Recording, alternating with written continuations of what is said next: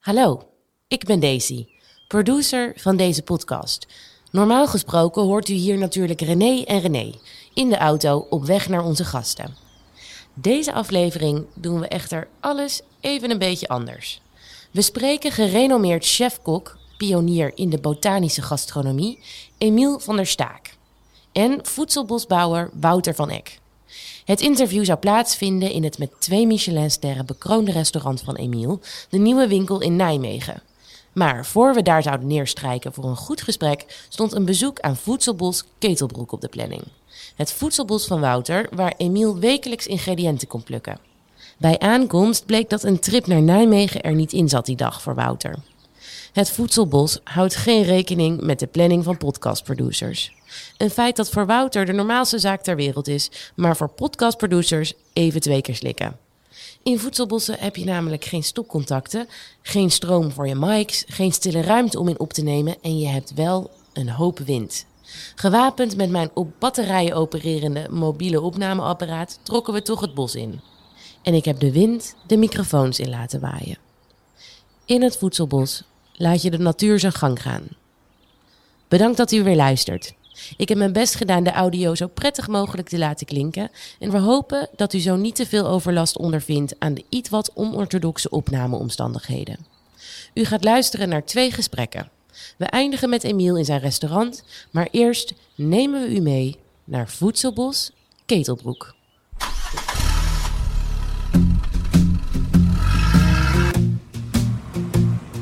Wat is goed voedsel? Is dat gezond, duurzaam of juist betaalbaar voedsel? Dat hoe we nu eten en produceren niet houdbaar is voor de planeet of voor onszelf, daar zijn veel mensen het over eens. Hoe een goed voedselsysteem er wel uitziet, ligt een stukje ingewikkelder. Daarom kloppen René Bruins en René Schellekes aan bij voorlopers in verandering. Mensen met visie die daar wel een idee over hebben. Over wat goed voedsel is.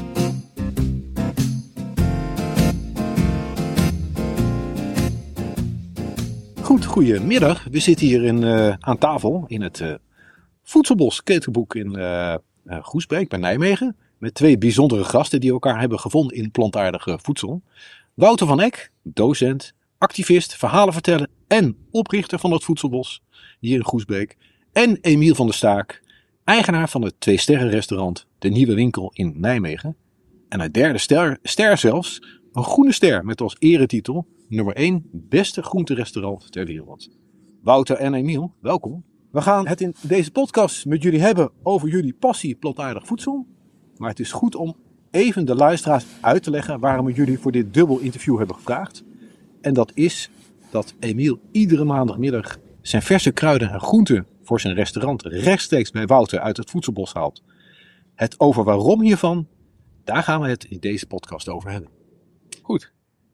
Wouter, we zitten hier lekker buiten in, in jouw voedselbos. Kun, kun jij omschrijven waar we hier precies zijn? Ja, in een, in een jong voedselbos, hoewel het uh, een van de oudste op het Europese continent is. Uh, een voedselbos is veel bomen en struiken. Dus op oppervlakkig kijken zit je hier ook in een chaos van groen. Met verschillende bloeiende bomen en struiken die nu hun seizoen hebben. Anderen hebben dat weer later. Maar het is ook een eetbaar landschap. En we zijn hier niet alleen. Er zijn hier ook heel veel vogelsoorten. Er zijn hier veel insecten. Er zijn hier zoogdieren. Dus uh, de wezel heeft hier een nest. De uh, vos en de das fourageren Ja, hier. we zagen de beverburgt ook al. Er is een beverdam en een uh, beverburgt. Het is dus, sommigen zouden zeggen, het is natuur. Daar is het, maar het is tegelijkertijd landbouw. En dat is wat we een beetje zijn kwijtgeraakt in het Nederlandse landschap, waar we kale, steriele velden hebben voor voedsel of vooral voor voerproductie. Want zoveel voedsel staat er niet op de Nederlandse velden.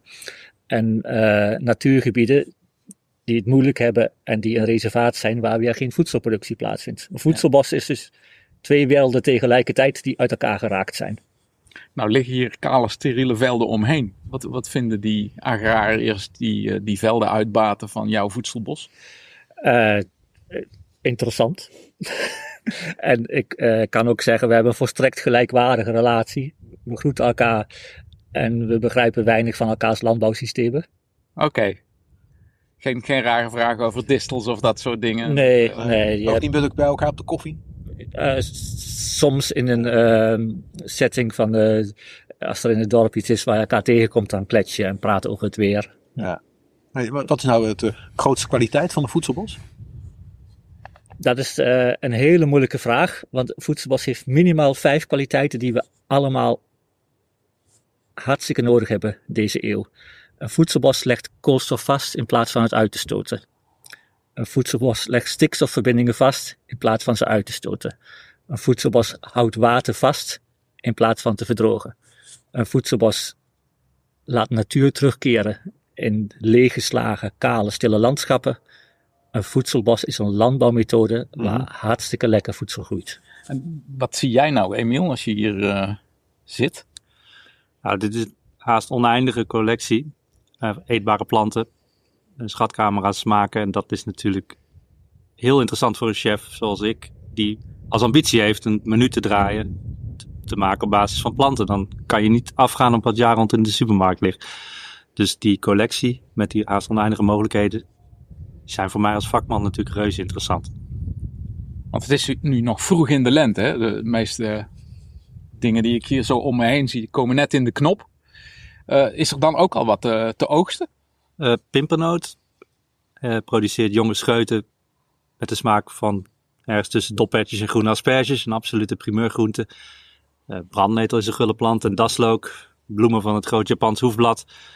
Dus er is zeker al een, een, vooruit een flitsende start gemaakt ja. door, het voedselbos. Ja. Wouter, even aan jou. Hoe, hoe, hoe, hoe is dit zo gekomen, dat voedselbos? Wat bracht jou hier? uh, eigenlijk de zoektocht. We hebben, de landbouw kan niet doorgaan zoals het nu functioneert. Mm Afhankelijk van fossiele energie. Last hebben van de klimaatcrisis en daar geen, uh, geen positief antwoord op hebben. Maar ook te weinig natuur over in ons landschap. En dan is het zoeken naar puzzelstukjes die verbeteringen aandragen. Ik kende het voedselbossysteem als een polycultuur van producerende bomen en struiken voor ons producerende bomen en struiken uit de tropen. Maar natuurlijk kunnen wij hier geen mango of banaan planten. Dan moet je vertalen naar de principes van een natuurlijk bos in je landbouw. En dan met soorten die hier de winter door kunnen. Dus die eigenlijk, af en toe is het nog eens min 20, daar moeten ze tegen kunnen. Ja. Het is verrassend hoeveel soorten dan wel hier kunnen groeien. Uh, en gezond zijn, goed produceren en een uh, smakelijke oogst opleveren. Er is een grote palet aan mogelijkheden voor eten uit ons eigen landschap dan we beseffen. Ja, ja en wat bracht, je, wat bracht jou hier? Uh, de fiets. De fiets. Ja. Want uh, dit kavel, uh, een voormalige kale maisakker, stond te koop in 2009 2,5 hectare. En dat konden Pieter en ik net betalen. Ja. En zo zijn we hier begonnen met het voedselbos. En je wilde altijd al een voedselbos starten? En ik Volgens mijn moeder wilde ik wel boer worden toen ik klein was. Ja. Uh, maar dat ben ik op een ander spoor terechtgekomen. En vervolgens wel gezien, we hebben innovaties in de landbouw nodig. We kunnen niet doorgaan zoals we doen. Mm. Zelfs niet met pappen en nat houden. Dus met maatregelen uh, die uh, bijsturen. We hebben echt nieuwe vormen van landbouw nodig. Mm. En ja. dat was een motivatie om dan alsnog boer te worden, maar dan voedselbosboer. Ja. Ja, en, en, en als je dan start, hoe weet je nou wat je moet doen?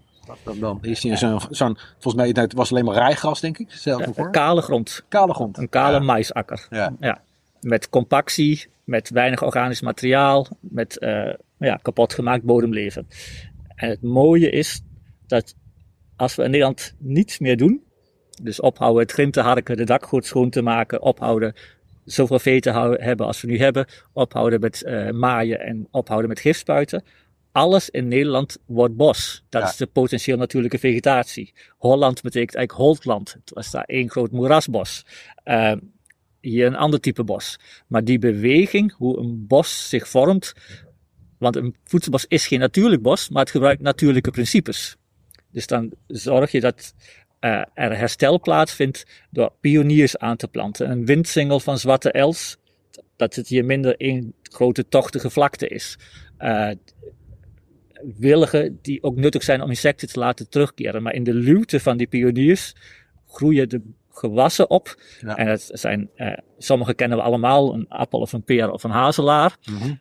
Maar er zijn tientallen andere die goed groeien, van nashipea, olijfwilligbes, pimpernoot. Die hebben de luwte van die pioniers nodig. Dus je, je moet denken in die natuurlijke principes. Ja, wat is een pimpernoot? Uh, ja, botanisch heet die Staphylea pinnata voor de liefhebbers. Dat helpt. het is een struik. Uh, en uh, ik heb toevallig hier bij me wat een pimpernoot is. Dus groene blaadjes, terwijl we vroeg in de lente zijn, en bloemknoppen. En dit kun je opeten. Gewoon, een chefkok is al fijn. Maar je kunt het ook zo rauw eten. Ja? Ja, ik weet, het is geen vergiftiging Ik hier. ga geen rare dingen zien, zo direct. Oké. In één keer? Ja, Ik wel. Ja. en het is, het is waarschijnlijk een beetje crunchy. Nou.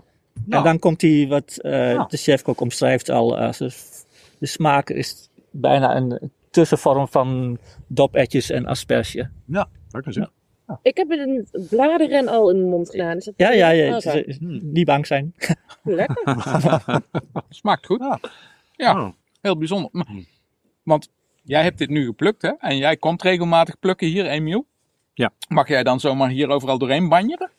Eh banjeren is niet het goede woord, maar eh, ik mag inmiddels wel overal komen. Maar in alle gevallen is Wouter er ook nog bij. En dan eh, is het gericht eh, oogsten. Want niet alles wat hier staat. Ja, je kan natuurlijk alles eten, maar sommige dingen maar één keer. Maar die planten staan hier dan weer omdat ze een speciale functie vervullen. Ja. Bijvoorbeeld weer goed zijn voor de insecten. Dus beter dan met de botanist, in dit geval Wouter, het rondje lopen dan alleen. Want herken jij die planten ja, inmiddels wel, denk ik? Ja, na acht jaar, negen jaar dat ik hier rond eh, banjer, eh, herken ik inmiddels de meeste wel, ja. Ja. Ja. Dan nog even naar jou, eh, eh, Wouter. Even over dat voedselbos. Dat, dat- eigenlijk wat je probeert is zoveel mogelijk regeneratief te werken. Zoveel mogelijk oude, tenminste zoveel mogelijk insecten, planten, eh, bloemen weer terug te krijgen. En dat ze elkaar versterken in hun resistentie, stel ik me even voor. Ja, Zo te, zo te zeggen. En, en eh, je ziet hier geen dieren. Impliceert dat dat, nou ja, als het over landbouw, dat, dat we eigenlijk een landbouw zonder dieren zouden moeten Er hebben? zitten geen huisdieren. ja, Geen heb Nou ja, bevers, bevers hebben Ja, gezien. nee, ik moet je corrigeren. Er Ja. zijn hier waanzinnig veel dieren. Ja. Zelfs die dieren die in het Nederlands landschap op de rode lijst staan of verdwenen zijn. Ja. Eh, want jullie kennen het boek Silent Spring van Rachel Carson. eh, die ook beschreef hoe door monocultuur en gifgebruik het voorjaar steeds stiller wordt. Ja. En er groeien nu generaties op die het geluid van een leeuwerik niet meer kennen. Mhm. Eh, en zelfs kievieten zijn al eh, aan het verdwijnen uit het Nederlandse landschap. Hier is het ja, een oase waar heel veel vogels terugkeren. De nachtegaal was uit deze regio verdwenen, zit weer in het voedselbos. Ja. Eh, dus Nee, veel die dieren dieren- bedoel ik, klopt, die Ja. dieren bedoel ik ook. Maar De- ik bedoel meer de eh, Ja, dieren die we eten, laten we zo. Ja, en dan is de boodschap dieren eten. Als je dat voor jezelf moreel kunt verantwoorden. Oké, doe het zo weinig mogelijk. Want het is slecht voor je gezondheid om veel vlees en zuivel te nuttigen. En het is hartstikke slecht voor de planeet om veel vlees en zuivel te nuttigen. Dus de korte antwoord is, wees daar zuinig mee. Wees daar zuinig op. Landbouwhuisdieren verdienen een beter leven dan ze nu hebben in de intensieve veehouderij. Ik gun ze ook dat ze onder bomen mogen lopen. Vinden ze fijner dan in een kale vlakte waar ze zonnebrand eh, en, en hittestress krijgen. Mhm. Maar nog steeds, het is een hele onhandige manier om voedsel te produceren. Er gaat meer in dan eruit komt. Ja.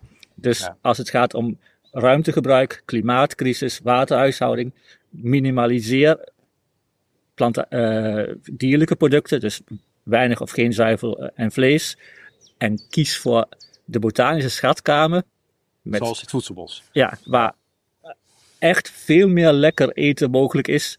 Want dat is ook de samenwerking die eh, ontstaan is tussen eh, Emiel van der Staak als ja, talentvol en, en, en, en zeer kundig chefkok. Ja. Die ook nog een ja, gastronomische trucendoos kent. Terwijl we hier een botanische Ja. schatkamer hebben. Nou, voordat we zo even naar Emiel gaan, nog even. uit dit, jij zegt, de huidige landbouw is niet eh, efficiënt genoeg. Of dat is gewoon niet hoe je zou mo- moeten omgaan met voedsel.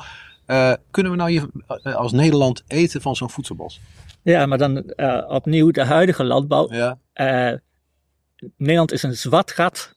Als je kijkt hoeveel eiwit er ingaat vanuit. Zuid-Amerika, Ja. waar we soja produceren ten koste van het regenwoud en, en, de, en natte natuurgebieden, wetlands in het zuiden, eh, om hier een veestabel te voeden. We zitten met een stikstofoverschot en Ja. een vervuilde bodem. En we exporteren ook nog wat. Ja. Da- daar kun je aan verdienen als je de wereld zo inricht zoals die is ingericht. Mhm. Maar voedselproductie is het niet. Nee. We moeten van het voedingscentrum allemaal, Mhm. jij en ik, dagelijks noten eten. Lukt niet altijd, mij zelfs niet. Mhm. Maar die noten, als we die eten, moet je naar een winkel. Als je die koopt, komen ze uit Turkije, uit China, uit Californië. Nederland kan niet eens haar eigen gezonde voedsel voorzien op dit moment. Terwijl notenbomen, of het nou walnoot of hazelnoot is, of ook pecan en hickory, Mhm. kunnen hier groeien.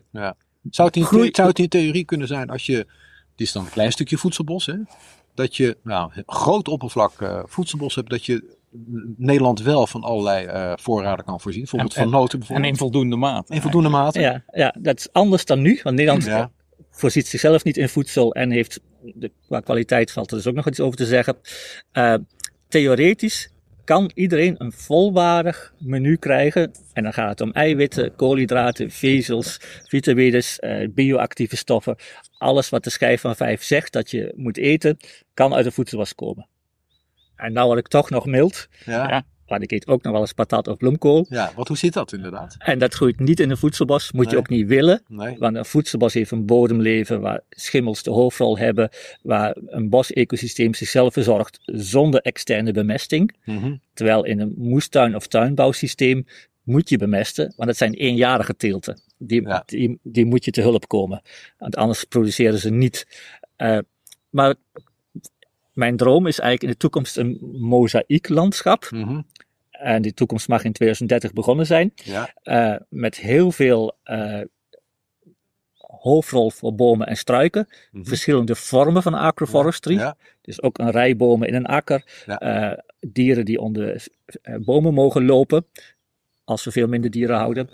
En voedselbossystemen die een rijk en veelzijdig menu leveren. Ja. En dan Ja. kan Nederland, en dat is doorgerekend, Ja. volstrekt de eigen bevolking voeden.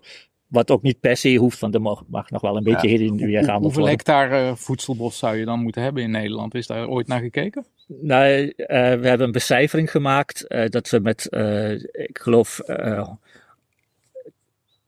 rond de 200.000 hectare kun je alweer in de richting van 2 miljoen mensen komen. Nou ja, zo kun je dat verder doorcijferen. Ja. Maar, maar in principe kan het, terwijl we in een dichtbevolkt land wonen.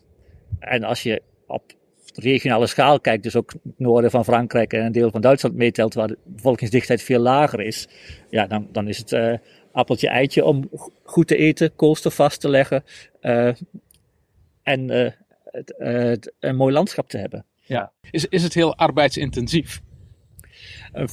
Een voedselbos aanleggen kost tijd. Want je moet het plannen in het landschap. Het moet passen bij de waterspiegel. Eh, in het natte deel van ons land, waar het waterpeil eigenlijk nog omhoog moet om te voorkomen dat de veergrond oxideert, moet je een ander voedselbos aanplanten met meer soorten die van moerasomstandigheden houden. Dat kan met, met hazelaars en, eh, en bessen en, eh, en de drogere zones die nou onder, verschrompelen in de, in de hittestress eh, van de afgelopen jaren. Eh, daar kun je juist tamme kastanjes en piekannoten, want dat zijn diepwortelaars en die zorgen voor zichzelf. Dus die, ieder landschap vraagt zijn eigen voedselbos. Moet je over nadenken wat je gaat planten. Je moet de juiste soorten en variëteiten hebben, die goede opbrengsten hebben en smakelijk zijn en ziekteresistent zijn. Maar eenmaal aangeplant, moet je het aandurven om overbodig te zijn. Het proces zorgt vrij goed voor zichzelf en het vraagt een enkele keer iets bijsturen. Eén keer per jaar bramen terugdringen zodat het geen bramen jungle Hmm. wordt en het toegankelijk blijft. Ja. Maar het is relatief weinig werk. Je moet niet mesten, niet spuiten. Oké. En hoe, hoe gaat het nou? Hoe, hoe kun je dan op een gegeven moment moet er geoogst gaan worden? Hoe Ja. kun je dan op een, eh, ja, ja, op een efficiënte manier oogsten? eh, Door, door te plukken, hè? dat te plukken. Ja, Ja. en dat kan eh, op verschillende manieren. En dat verschilt, in principe eh, worden appels en rode bessen nu ook geplukt. Mhm. Eh, Bij andere teelten kan hier ook. We zitten hier in een deel van een voedselbos, dat zal ik eh, direct toegeven. Hier is het op het oog chaotisch, maar het is georganiseerde chaos. Ja, Dat ook- zei ik vroeger ook als ik mijn kamer moest opruimen.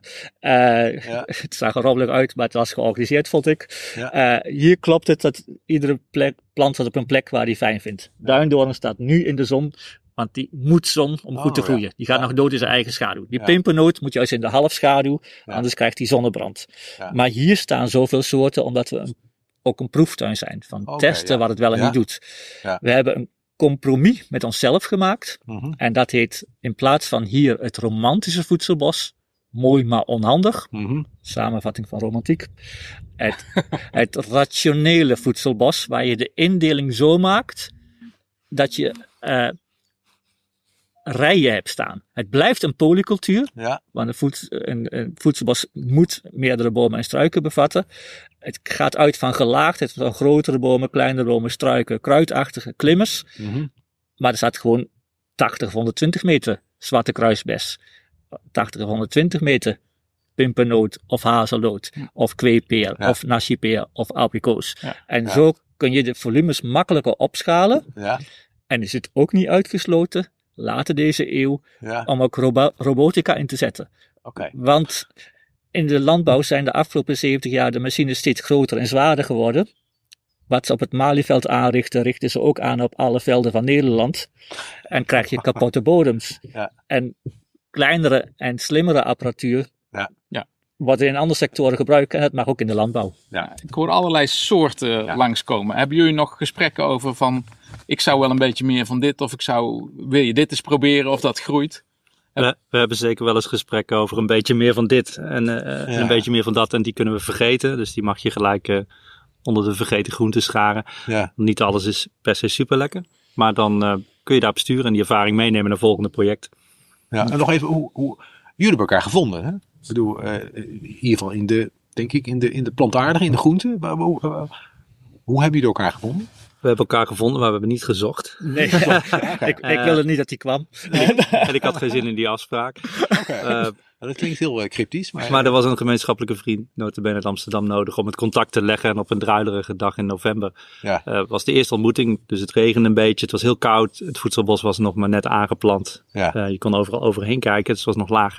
Ja. Ehm, en dat was het startpunt, maar ik kan me nog heel goed herinneren de eerste zin die Wouter uitsprak. Als je de huidige landbouw kijkt, kale akker aan het begin van het seizoen, heel veel input, grote machines, fossiele brandstof, wat gif, bewateren, bemesten. Eh, je moet maaien, wieden, eggen. Eind van het seizoen heb je weer een kale akker. Ja. Dat is niet hoe de natuur werkt. En toen viel bij mij het kwartje al. En hij voegde eraan toe, als je namelijk niks doet in ons klimaat, dan wordt uiteindelijk alles een bos.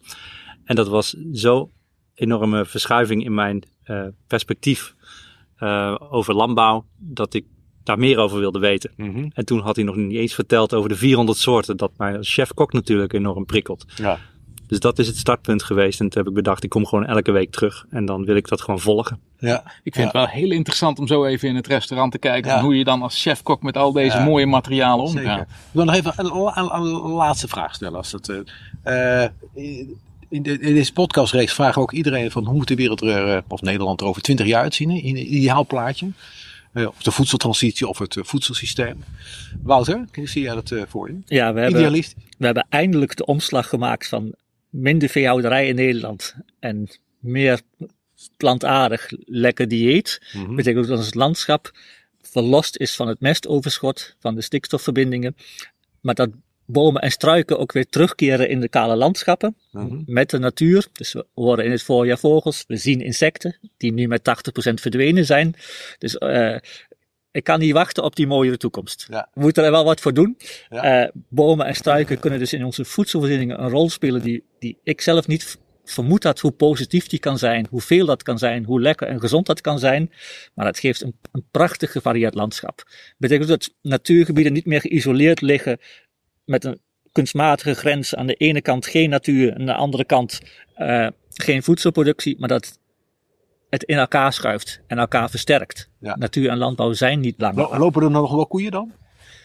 Er lopen een paar koeien, maar Ja. niet in de delen die we voedselbos noemen. Dus eh, hou de definitie een beetje scherp. Het zijn verschillende landbouwmethodes en Ja. die moet je ook op de goede Ja. manier uitvoeren. Dus kringlooplandbouw of multifunctionele landbouw, natuurinclusieve landbouw. Ah Ja, ik, eh, misschien zeg ik iets wat, wat jij niet fijn vindt, maar ik vind dat eh, voor een deel te vage begrippen die soms. Oké, Nou, ik ben het met je eens. Het, het is nog niet lang niet ingevuld. ja, nee, maar kringlooplandbouw bestaat letterlijk niet. Nee Want nog je moet- niet misschien. Maar, Nee, je moet altijd iets van elders aanvoeren als je bloemkool teelt. Ja. En altijd verlies je nutriënten. Ja. Dat geeft verder niet. Ja. Maar het woord kringloop is dus misleidend. Sorry dat ik eh, daar streng in Nee, ben. nee, hartstikke Ja. goed. Emiel, hoe ziet het voor jou eruit over 20 jaar? Nou, over twintig jaar zijn we voor een goed deel af van onze vleesverslaving. En ehm, zijn er andere manieren om dierlijk eiwit te produceren. Er zijn bemoedigende innovaties elders in Europa, waarbij ze kip-eiwit produceren op basis van schimmels. Dat zou wel eens een hele belangrijke stap kunnen zijn. En dan uh, omarmen mensen ook niet meer, of identificeren mensen zich ook niet meer met concepten als vegetariër of veganisme. Dan wordt het gewoon de norm. Dan eten we heel veel minder dierlijk eiwit. Omdat mijn ervaring in elk geval is, door die zoektocht, dat er heel veel meer voor terugkomt dan je in eerste instantie dacht. Als je dat dierlijk eiwit uit het menu haalt. Dus dat is hoopgevend en ik verwacht dat het over twintig jaar veel meer de norm is. Mooi. Ik wil uh, iets toevoegen over waarom ik zo blij ben met de samenwerking met Emiel. Ja. Als begaafde uh, chefkok. Ja. Want uh, hier staan heel veel soorten die ons van voedsel kunnen gaan voorzien. Maar ik hou ook heel erg van lekker eten. Hier staan tamme kastanjes. Die bomen worden minimaal 450 jaar oud. Ze geven nou al een paar emmers in het najaar aan tamme kastanjes. Dat worden kisten vol. Die, uh, daar kun je lekkere dingen mee maken. Dat kennen ze in Frankrijk, in Portugal, in Turkije. Maar Emiel verzint gewoon nieuwe recepten. Nou, verzint is een goed woord, want het is gewoon een, een laboratorium uh, uh, wat het restaurant is. En een van de opties is, je kunt van tamme kastanjes seitan maken. En dat heel lekker kruiden en heel smakelijk gerecht. Je kunt van tamme kastanjes via een fermentatieproces zelfs chocolademousse maken. Oh, zo. Waar je dus geen cacao voor nodig hebt, maar wat minstens zo lekker smaakt. Ja. En op het moment dat je zulke gerechten eet en Mhm. deel van je menu laat zijn, een groeiende boom legt koolstof vast in alle wortels, stam, uh, takken, maar ook in organisch materiaal in de bodem. Dus als wij zulke lekkere dingen eten die van bomen afkomstig zijn, Mhm.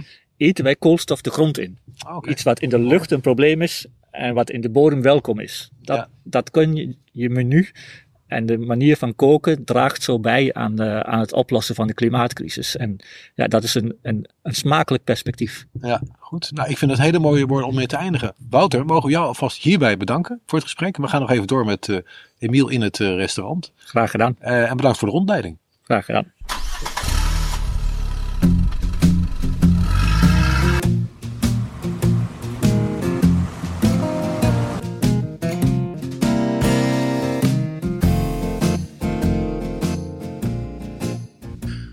Nou, we zijn hier uh, in het uh, restaurant uh, De Nieuwe Winkel. Rechtstreeks uit het voedselbos, het, het winderig voedselbos van Wouter van Eck. En ja, Emiel is er ook bij, die is hier komen fietsen. Wij zijn met de auto. Emiel, waar zijn we hier? Nou, jullie zijn in een restaurant midden in de stad, de mooie stad Nijmegen. En dan zitten wij hier in de oude kern van wat ooit een kloosterkerk was. de gewelven zijn 14e eeuws. voor mij een bijzondere plek, want hier spendeer ik de meeste van mijn tijd in de keuken. Ja, ja want in, in welk deel van het pand zitten we hier? Want ik zie mensen worteltjes schrapen. Nou, dit is een ruimte die meerdere manieren gebruikt wordt. Het is inderdaad nu de testkeuken. We hebben iemand die fulltime bezig is met het vinden van nieuwe toepassingen voor planten. Uh, maar s'avonds kan het ook zo zijn dat hier een groep zit te eten. En net daarvoor dan zitten we hier zelf te eten. Dus op allerlei manieren wordt deze ruimte gebruikt. Ja, van, van laboratorium tot eetkamer. Tot kantine, tot uh, private dining in goed Nederlands. Ja, mooi is dat. Ja. Hey, um, je, je zegt al van, we gaan mensen proberen om manier te vinden van hoe kunnen we met bepaalde soorten groenten iets lekkers maken. Hoe, waarom alleen maar groenten? Nou, ik had al vrij snel door dat er heel veel grote thema's samenhangen met wat wij eten. En dat begon met hele onnozele uh, vragen stellen als waarom heb ik in dit restaurant waar ik mijn opleiding doe uh, bluefin tonijn op mijn snijplank liggen, terwijl dat een met uitsterven bedreigde diersoort is. Datzelfde geldt voor ganzenleven, waarvan we weten dat er problemen zijn rondom de ethiek. En daar begon het eigenlijk mee. En door de tijd heen leer je dat er nog veel meer mee samenhangt. En wat wij eten hangt samen uh, met de klimaatcrisis, om maar een klein onderwerp aan te, haak, aan te halen. Um, en dan ga je gaandeweg je carrière zoeken naar een weg die beter werkt. En pas je je gedrag aan op basis van de kennis die je opdoet. En al snel kwam de conclusie, de route is minder beesten, meer planten. En als je maar lang genoeg op dat pad loopt, dan eindig je met het restaurant waar wij nu zitten. En dat is een restaurant dat volledig op planten draait. Ja, ja. en, en, en uh, dat draait nu, maar in het begin uh, draaide het niet zo. Hè? Nee, twaalf jaar ja. geleden begonnen. Overigens toen nog wel met een klein beetje vis en vlees. Mhm. Omdat we nog lang niet zo ver waren in praktische zin om een volledig en volwaardig menu te draaien alleen op planten. Uh, maar wel heel nadrukkelijk deden we dat toen al. En dat leidde al tot heel veel uh, gefronste wenkbrauwen en onduidelijkheid. En uiteindelijk dus ook heel weinig gasten. Uh, in al je naïviteit start je een restaurant in de veronderstelling dat als de deur open gaat, dat de mensen vanzelf naar binnen lopen. Ja, en waar is toen die omslag gekomen? Um, nou, we hadden overigens zelf niet in de gaten dat we in slow motion failliet gingen. Dat is dan uh, de naïviteit die je ook beschermt. Ja, ja. Uh, maar na drie maanden kwam eigenlijk bij toeval de meest invloedrijke culinair journalist van Nederland eten. En die schreef een vlammende recensie met als kop Droom van een ontdekking. En gaf ons een negen. Dat was net het setje dat wij nodig hadden om uh, op gang te komen. Ja, want ik, laatst sprak ik ook iemand die zei van, nou ja, je, met hard werken kun je heel ver komen, maar je hebt toch ook echt geluk nodig. Is dat dan dat beetje geluk geweest dat zo'n recensent hier komt eten? Uh, dat heeft voor ons in elk geval versneld. Ik denk dat als die niet was komen eten, dat we nog steeds wel een kans hadden, omdat zo'n verhaal zich gewoon als een olievlek verspreidt. Het was eigenlijk toen al heel uniek. En er zijn heel veel mensen geïnteresseerd, alleen ze zitten niet per se binnen 100 meter van het restaurant. Dus over, door de tijd heen had dit altijd wel boven komen drijven. Ja. ja. De, uh, volgens mij is, jij, jij noemt dit een restaurant uh, botanische gastronomie. Hè? Tenminste, dat heb ik gelezen. Alles om de plant. Uh, en je had het net ook over dat heel veel hier wordt uitgevonden of geprocessed om, met planten of met, met kruiden. Wat, waar, waar kun je dan aan denken? Nou, je moet natuurlijk begrijpen dat een stuk uh, ribeye om en om bakken een paar minuten levert een fantastisch resultaat op. Dat zal ik niet ontkennen, dat is hartstikke lekker. Maar met planten kan dat ook. Alleen mhm. moet je heel veel meer moeite doen. En dat is de inspanning die wij nemen. Wij zijn op zoek naar vaak stapeling van techniek om tot dezelfde complexiteit te komen, mondgevoel, uh, lange smaken, die je kent van uh, een goed uh, vleesgerecht bijvoorbeeld. En dat is de, de zoektocht. Ja, als jij dan bij Wouter in het voedselbos rondloopt, heb je dan meteen al een idee van dit ga ik ermee doen? Of zegt Wouter van nou dit is iets, dat is eetbaar en dan ga je onderzoeken van wat ermee kan? Uh, dat laatste. En ik moet toegeven, acht, negen jaar geleden was ik nog geïntimideerd als ik een takje Chinese mahonie op mijn snijplank zag liggen. Omdat ik echt niet wist waar ik moest beginnen. En nu inmiddels kiezen we veel systematisch eigenlijk een aanpak van kunnen we de aromaten oplossen, bijvoorbeeld in olie of water of alcohol. En gaan we op die manier zoeken uh, naar de eigenschappen en proberen we eigenlijk de, uh, de code te kraken en er uh, super lekker eten van te maken. Ja, want... Maar je houdt niet alles uit het voedselbos. Hè? Nee, ons primaire doel is de eetgewoonte veranderen, ja. mensen van hun vleesverslaving afhelpen. En dat doe je door ze te verleiden met lekker eten. Mm -hmm. vers 2 is natuurlijk, ja, waar komen die planten dan vandaan? Nou ja, dan bij voorkeur meerjarige teelt Mhm. die in relatie tot elkaar aangeplante voedselbos kan zijn. Um, en natuurlijk ook biologisch. Dus zo is, het, uh, is onze ambitie gerangschikt. Ja, want ik kan me voorstellen dat je vanuit uh, het voedselbos krijg je hele bijzondere ingrediënten. Maar um, ik kan me ook voorstellen dat ja, worteltjes die groeien in het voedselbos volgens mij niet. Of misschien ook wel, weet ik eigenlijk niet.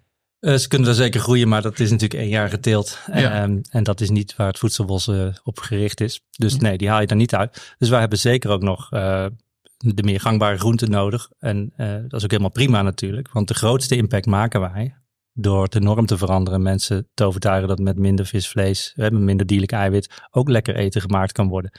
Dus dan um, is dat ons primaire doel. Ja, je, ehm, je noemde het al, hè? de mensen van de vleesverslaving afhelpen. Uh, hoe gaan we dat nog meer doen, behalve de nieuwe winkel? Hoe kunnen we daar massa mee maken? Nou, ik denk de verandering die nodig is, kan je eigenlijk beschouwen als een ecosysteem op zichzelf. We spelen daar allemaal een rol in. En chefs, koks, die hebben de rol om mensen te verleiden en mee te nemen in een, in een heerlijk menu. Maar er zijn ook eh, schrijvers nodig om uh, mooie verhalen te schrijven over hoe de wereld eruit kan zien. Uh, je hebt wetenschappers nodig voor de harde feiten, politici die je bij de hand nemen en samen zorgen voor een verandering. Ja. En mijn rol is eigenlijk best heel sympathiek. Ik kan de mensen inderdaad, als ik het tenminste goed doe, verleiden. Ja. ja. Want je zegt ook hè, politici. daar straks in, in, een kleine voorbespreking zei, hoorde ik al van nou, Kaag zou langskomen. Maar uiteindelijk moest ik toch naar het uitreiken van mijn tweede ster. Uh, is, er, is er veel belangstelling vanuit de politiek in de manier waarop jij dat doet? Uh, uiteindelijk is uh, de vicepremier alsnog gekomen, want die kon gek genoeg die dag ook niet. Dus dat kwam to toch nog goed. En er is zeker ook belangstelling vanuit de politiek. Um, omdat het natuurlijk een innovatie is, dat voedselbos, die wel eens een deel van de oplossing kan zijn. Dus elke oplossing zou ik denken vanuit de politiek gezien, is welkom. eh, Ja. Gezien de enorme uitdaging. Ja, want je gebruikt die Michelin-ster ook om het voedselbos eh, in de aandacht te brengen. Ja, ik ben hartstikke trots op ambassadeur te zijn en ook een voortrekkersrol te kunnen spelen in het vinden van toepassingen en de producten die het voortbrengt eh, te normaliseren. Dat we meer gewend raken aan kastanjes ten opzichte van aardappelen, soja, mais, rijst en tarwe voor onze zetmeel, om maar iets te noemen. Om noten op allerlei manieren in het menu te verwerken, waardoor je als mensen dat als meer acceptabel zien, eh, Ja. meer notenbomen nodig hebt. Ja. Want betekent dat ook eh, het feit dat je veel werkt samen met het voedselbos, dat dus eh, het menu per eh, seizoen ook aangepast wordt? Of eh, zijn er be- in bepaalde seizoenen zaken niet te krijgen? Want ik heb mij laten vertellen dat je ook veel doet met fermenteren, waardoor je door het hele jaar heen misschien bepaalde gerechten kan gebruiken. Nee, het klopt dat de seizoenen. eh, we, we hebben een menu dat loopt drie maanden. Dat kun je als een raamwerk zien waarbinnen eh, die drie maanden detailgerechten wel eens kunnen wijzigen. Dat is nu de daslook voorradig en dat wordt dan later eh, misschien brandnetel als de daslookseizoen voorbij is. Maar het raamwerk aan zich blijft intact gedurende drie maanden. Ja. Nog even over, eh, nou ja, je bent volgens mij heel begeisterd. Hè? Activist heb ik wel gelezen in de Volkskrant. Je hebt veel personeel, maar het personeel komt uit alle delen van de wereld volgens mij. Wat voor mensen zijn dat? Nou, wat ze in ieder geval allemaal gemeen hebben, is dat ze een, prachtige motivatiebrief schreven. waarin ze aangaven. In topgastronomie gaan dingen veranderen. En we denken dat het in die richting is waar jij werkt. Ik wil daar meer van weten. Ik wil dat ook leren.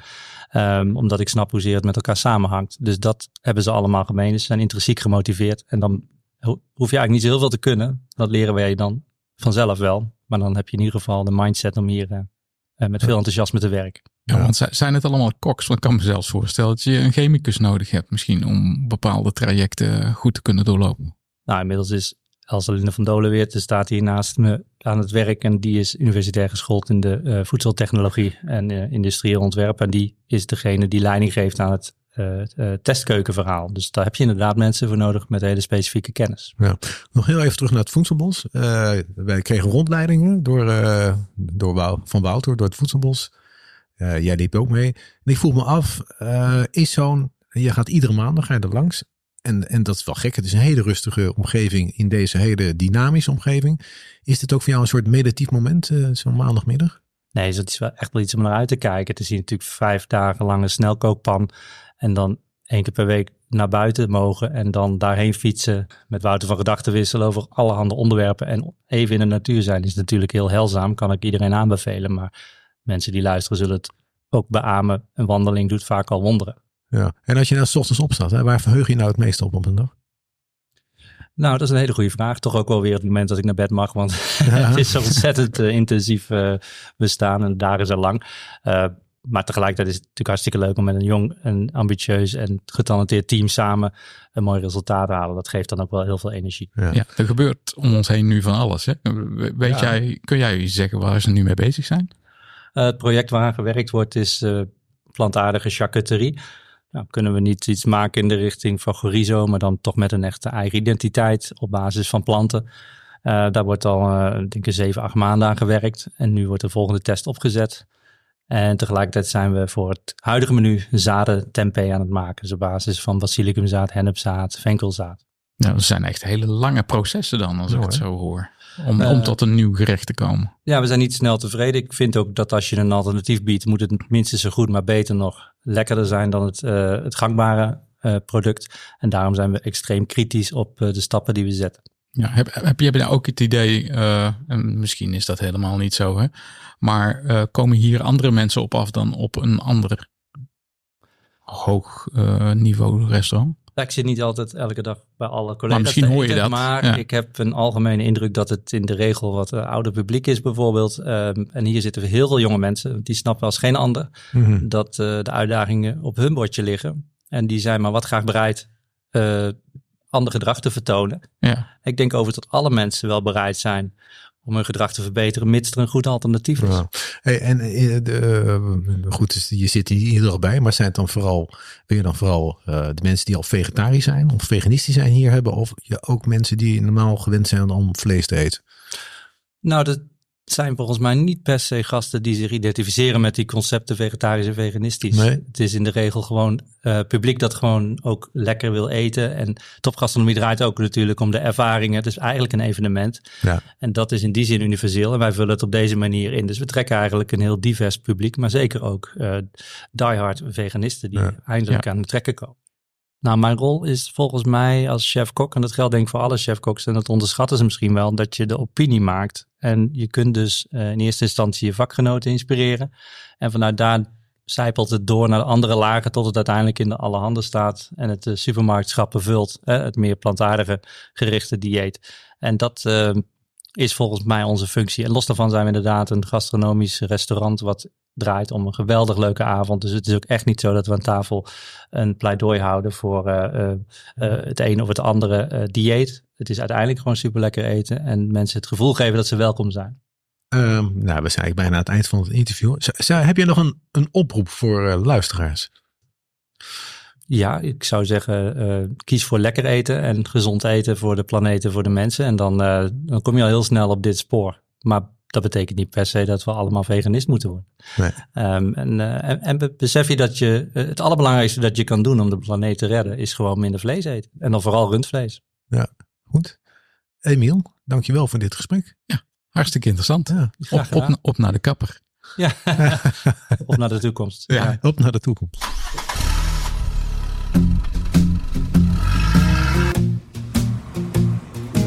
Bedankt voor het luisteren. Nieuwe afleveringen met andere inspirerende gasten niet missen? Abonneer je dan nu op deze podcast.